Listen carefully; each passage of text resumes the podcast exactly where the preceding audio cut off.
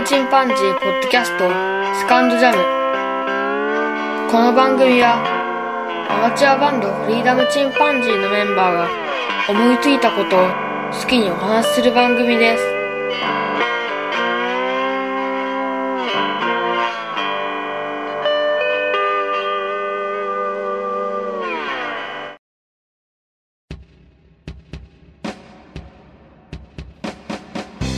さあ始まりました。フリーダムチンパンジーの佐藤です。一周も過ぎてもう残暑ですね。とはいえまだまだ暑い日が続きます。皆様、熱中症などにご注意ください。今日はお便り紹介をしたいと思います。まず巻貝さんからいただきました。フリチンセカンドジャム。ユンユンさんの個展を見に行かれた佐藤さんの声を久々に聞いて、大きく期待に胸を膨らませたことを、つい最近に起きたことのように思い出します。新宿でみんなで満開の桜の祝福を受けたことも、静かなカウントダウンが始まります、というふうにいただきました。そうですね、あの、80回も超えまして、最終回の99話まで、えーだいぶ近づいてまいりました。ファーストシーズンを始めて、それでいろんな方に聞いていただいて、で一度ちょっと力尽き度と言ってはなんですが、まあ、えー番組を終わらせていただきました。このあのお話ししてますけどね、ちょっと怖いメールが来まして、それで心が折れたというのが、原因だったんですが、それからセカンドジャムを始めた、まあ、きっかけとしてはやっぱりユンユンさんの講演を見に行ったというのが大きかったですよね。その時に、うん、やっぱりポッドキャストの、まあ、ゲストに出させていただいたんですが、ユンユンさんのユンユン白書という番組ですね。で、まあ、久しぶりにそうやって話して、ずっとそのポッドキャストを続けられている方の素敵な絵をね、見させていただいたりして、まあ、気持ちがもう一回やってみようかなという気持ちになったわけですよね。それからまたいろんな方にお会いしました。名古屋とか、それから岡山まで来てくださったリスナーさんもいらっしゃいましたし、東京に自分がいた時にも、東京近郊でお便りをダイレクトメールで送っていただいた方にちょっとご連絡差し上げまして、それで何人かのね、ポッドキャスターさんとか、巻貝さんも含めて、えーお会いすることができました。これも本当にあの、世代いろいろですよね。20代の方もいらっしゃれば、巻貝さん僕よりちょっとお兄さんですけど、えー、ガンダルフさんもそうですよね。いろんな方とお会いできて、これも本当にポッドキャストをやっていてよかったなと思うことです。ただやっぱりあの、最初から99話で終わりますよという形で始めてます。これも、まあ、そういう縛りがないと、なかなかその99回配信をするということが続けられる自信がなかったので始めたんですが、それが気づけばもう80回を超えているということで、本当に聞いてくださる方がいらっしゃるので、こうやってあの、続けることができました。またその続けるね、力になってるのがこのお便りもありますよね。本当に聞いてくださってる方がいらっしゃるというのが確認できるので、とても嬉しいですね。巻貝さんありがとうございます。それからももさんからいただきました。コメントが一区切りに近づいていて、本当に終わっちゃうの？寂しいという、えーお便りいただきました。ありがとうございます。うん、本当にね、あのーこう言っていただけると嬉しいと言いますか、えーやっていてよかったなと思いますね。僕もやっぱりちょっと寂しい気持ちはありますが、なかなかこの、まあ仕事も忙しくなったりとか、いろいろプライベートでも、まあ子供はちょっと手が離れつつありますけど、やっぱり、まあやっぱりそれなりに手がかかったりとか、まあ大きいのはやっぱり仕事ですかね。中途半端な年齢になってくると、中間管理職というわけでもないですし、僕の場合、なんとも言えない、うん、単純に仕事だけ忙しくなるような、まあ不景気というのもありますけどね。まあ不景気と言いますか、もう、社用産業なわけなんですけど、僕の仕事は。うん、仕事ばっかり増えますね。人は減らされて、給料も減らされて、仕事だけ増えるというような感じですが、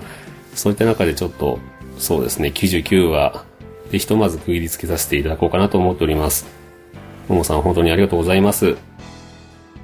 それからゆいまるさんからいただきました。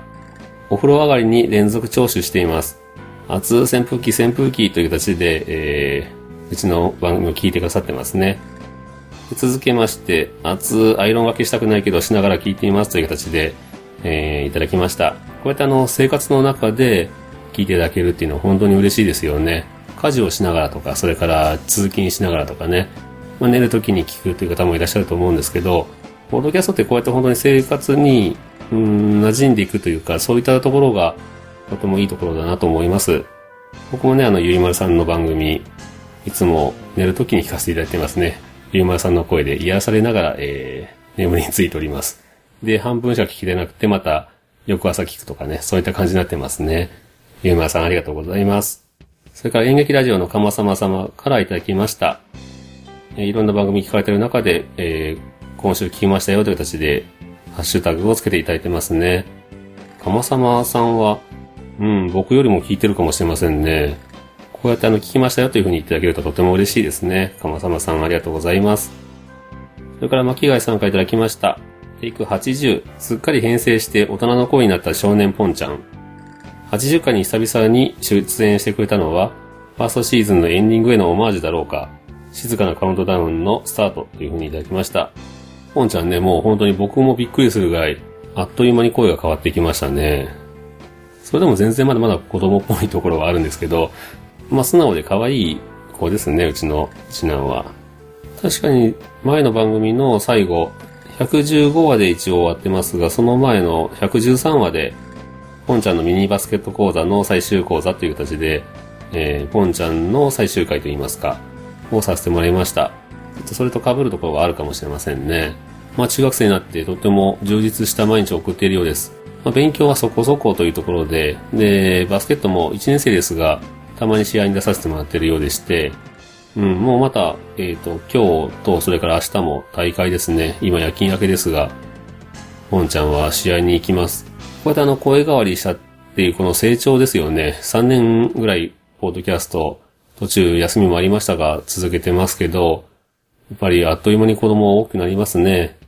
そういった部分を、うん、番組に残せたというのも一つ、うん、いい思い出になったなと思っております。柿貝さんありがとうございます。それからノリフィドさんからいただきました。テイク80から81。まだこの世界は出だしで歌い出しそうでした。フェスのほぼ最前列で DEVO、これデボと読むのかな？見たときは圧死しそうでした。ヘドバンももう三半期間がついていかないですね、苦笑。天気の子、しばらくはネタバレ NG かと思うのですが、感想会があれば、ポンちゃんの感想も聞いてみたいですというふうにいただきました。それから続けて、えー、トリフィドさんから、天気の子もそうでしたが、始まったことは終わってしまうと、うちに聞いてて切ないです。メザリング、well with you というふうに、えー、それから全てがうまくいくようにというふうにいただきました。天気の子ね、本当ポンちゃんはね、単純に面白かったというふうに言ってましたね。細かい感想を特に聞いてないんですけど、ポンちゃんなりに感じるところはあったかもしれませんね。そして物語もそうですが、うん、やっぱり始まったら最後エンディングをやるということで、えー、このセカンドシーズンももうまだ80数回ですからね、あと10何回かはあるんですけど、やっぱり終わりに近づいてきたなという感はありますね。永遠に続くポートキャストもやっぱりないと思いますので、本当にあの1000何回とかね、続けてる方っていうのは本当にすごいなと思いますけど、うん、僕の場合は、うん、やっぱり99回というのがいい区切りなんじゃないかなと思っております。トリフィドさんありがとうございます。それからマーヤさん、ゴロゴロ安静中に聞いたポートキャストということで、うちの番組も聞いていただいてますね。マーヤさんはちょっとした手術をされたということで、まあ、その安静中に聞いていただいたようです。本当にポードキャストっていうのはいろんなシーンで聞かれてますよね。落ち着く番組として聞いていただければよかったなと思いますが、どうだったでしょうか。まやさんありがとうございます。まやさんはあの、おじ魔女という番組、おじさんの知らない魔女の話という番組をされてますね。とてもあの、男性からすると、ええー、そうなんだっていう風に思うような番組です。皆さんもぜひ良ければ聞かれてみてください。九州からね、発信されてる、とてもあの、女性らしい番組ですね。えそれから、あやほさんからいただきました。フリチンいつも聞いています。魔女宅会を思い出しながら歩いていました。ということで、これはあの、あやほさんが、ツイッターでリアル魔女宅してきましたという形で画像を載っけられてらっしゃったんですね。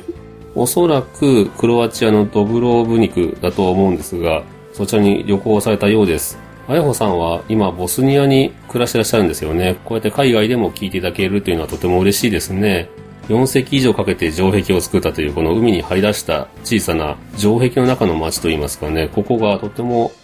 えー、美しい街並みですよね。本当に魔女の宅急便の舞台という感じです。こういった世界の綺麗なところに僕も行ってみたいですね。アイホさんありがとうございます。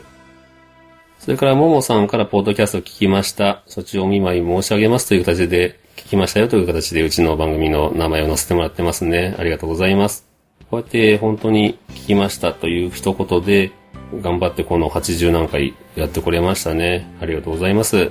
それからカフェクラフトマンさんからいただきました。この景色でビール、か海の色、肉の色、すべてが最高ですね。贅沢の極みです。バイチンプスという形で、えカフェクラフトマンのチンプスさんからいただきました。これ僕はあの、ツイッターの方に載せましたね。えー夏のキャンプをしましたよというのに反応していただきましたね。皆さんもね、夏らしいことをされてますでしょうか？キャンプね、本当に今ブームですけど、やっぱ外で食べるっていうのは本当に美味しいですからね、家で食べるものがより美味しくなりますので、まあ、外飯とかね、今流行りですから、ぜひ皆さんも、ちょっとした道具だけで本当に簡単にできますので、なんなら100均でもね、ほとんど揃いますね。僕が使ってるものにも100均のものは結構多いです。それから、鹿番長と呼ばれるキャプテンスタッグとかですね、それからロゴスとか、そういったメーカーのものはとてもコスパがいいので、ぜひ皆さんもね、キャンプトライしてみてはいかがでしょうか。まあ、ビールといってもね、僕が飲んでたのは、体を思うオールフリーの内臓脂肪を減らすという部分ですね。うん。これ飲んで内臓脂肪が減ったら本当に苦労ないですけど、僕もちょっとね、あの、お腹周りに肉がつき始めたので、頑張って痩せないといけないなと思ったりしながら、しっかりとね、お肉とか、まあ、お野菜もたくさん取りましたけど、キャンプで食べました。チンプスさんありがとうございます。さて今日はそれから、Gmail の方にもお便りいただきました。演劇ラジオのかまさまです。佐藤さん、のっちさん、けんさん、こんにちは。いつも楽しく拝聴しています。3人での配信も続いていて一安心です。テイク79で佐藤さんがプレゼント企画で悩んでいらしたので一つ提案です。お三方の読まなくなった本をプレゼントというのはいかがでしょうか？博識な皆さんの読んでいた本なら私も読んでみたいです。文庫本サイズのものなら送料もそんなにかからないと思います。勝手な提案ですみません。よかったらご検討ください。それでは、というふうにいただきました。かまさまさんありがとうございます。ということで、今日はお便り紹介しました。それではまた、さよなら。